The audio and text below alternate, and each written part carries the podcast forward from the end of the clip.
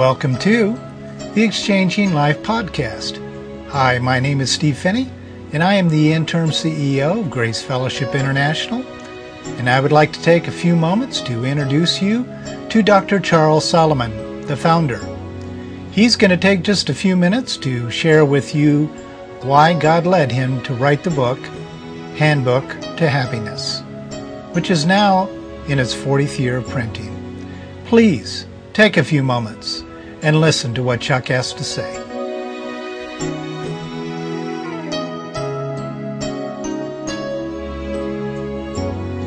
Today. Uh, I am thankful to be able to introduce my first book in this manner and trust it might have a ministry in your life when you are able to read it along with your Bible. The Holy Spirit transformed my life with the message of the cross. Five words from Galatians 2.20, I am crucified with Christ.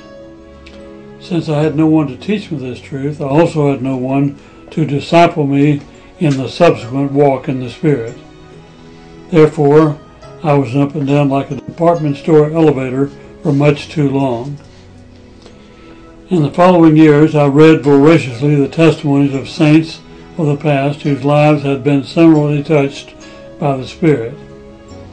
After about two years, the Holy Spirit showed me that He could minister to other hurting believers in the same way and called me to such a ministry in November 1967 through Isaiah 58, 10, and 11. My time in the Word focused primarily on Paul's letters, which were underscored by such writers as Andrew Murray, Watchman Nee, F.B. Meyer, and other testimonies of the victorious life. In fact, I was reading such a book on Joshua by Alan Redpath when I came across Galatians 2.20. Such reading allowed me to put into perspective the path from defeat to victory and develop some crude diagrams to illustrate it for others. After such sharing while working on my master's degree at the University of Colorado, God showed me it was time to leave industry and share the message full time in February 1970. After about a year and a half of sharing from the Word, illustrated by diagrams and witnessing the Holy Spirit's transforming lives, God led me to write down in the summer of 1971 as Handbook to Happiness what I'd been sharing every day with mostly believers, many of whom had first tried professional help. The book, a handbook from, from which to equip others, was accepted by the University of Colorado as my project in lieu of dissertation on my doctorate, which was awarded in December 1972. In the beginning, I self-published the handbook since I was an unknown. From the outset, God used the book to open the truth of the cross to readers who were hurting, and lives were transformed without a human intermediary. In 1975, Tyndale House began publishing the handbook, now in several editions. In the late 70s, it was translated into Spanish, with Korean being done about the same time. Since then, it has been translated in about 15 languages and published in nine. The condensation of Chapter 2, the Wheel and Line Tract, has now been translated in 50 languages with lives transformed through this very basic message as well. Many writers since Paul have clearly delineated the same message, but too frequently, believers come away with the question, it sounds wonderful, but how do I get it? God called me to put the cookies on the lower shelf, so to speak, that rank and file believers might be led of the Spirit just as I had been. Many, having found victory, have used the simplicity of the diagrams as an explanation to lead others to an understanding of the deeper meaning of the cross and the not I but Christ life in a number of languages and cultures without the benefit of formal training. The simplicity of the experienced cross has escaped the church in recent generations. Its restoration results in revitalized lives and a powerful church with the simple message of the cross proclaimed by pastor and people alike.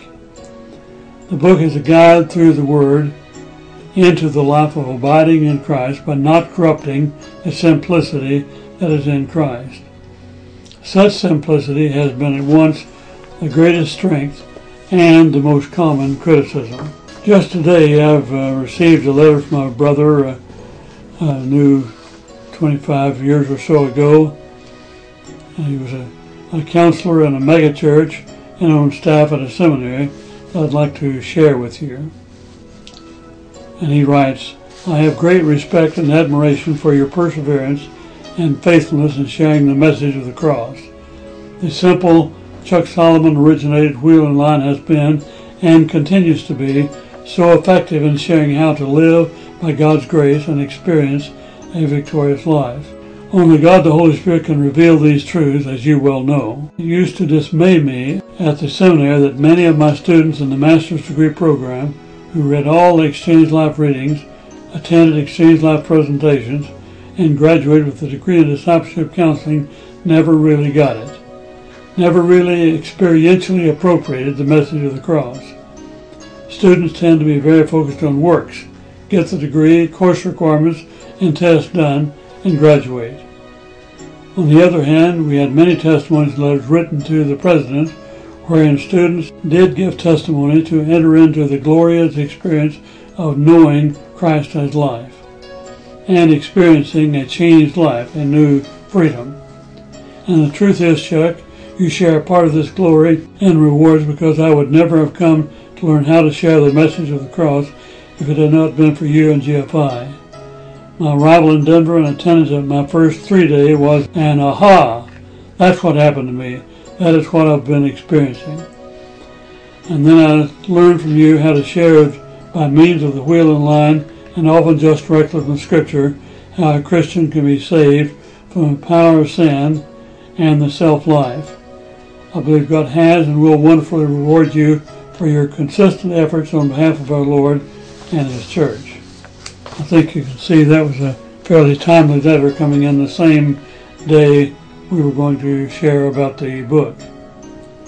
It is humbling to witness the Spirit's honoring His leading in the development of the message and method of sharing His truth as lives are transformed to the glory of the Lord Jesus Christ. It is my prayer that the church across the world will again preach the cross, which is the power of God as we read in 1 Corinthians 1.18, such that transformation of lives will be the rule rather than the exception. May God bless you as you read the message from the handbook which God gave from His Word. He has been pleased to use it in lives literally around the world.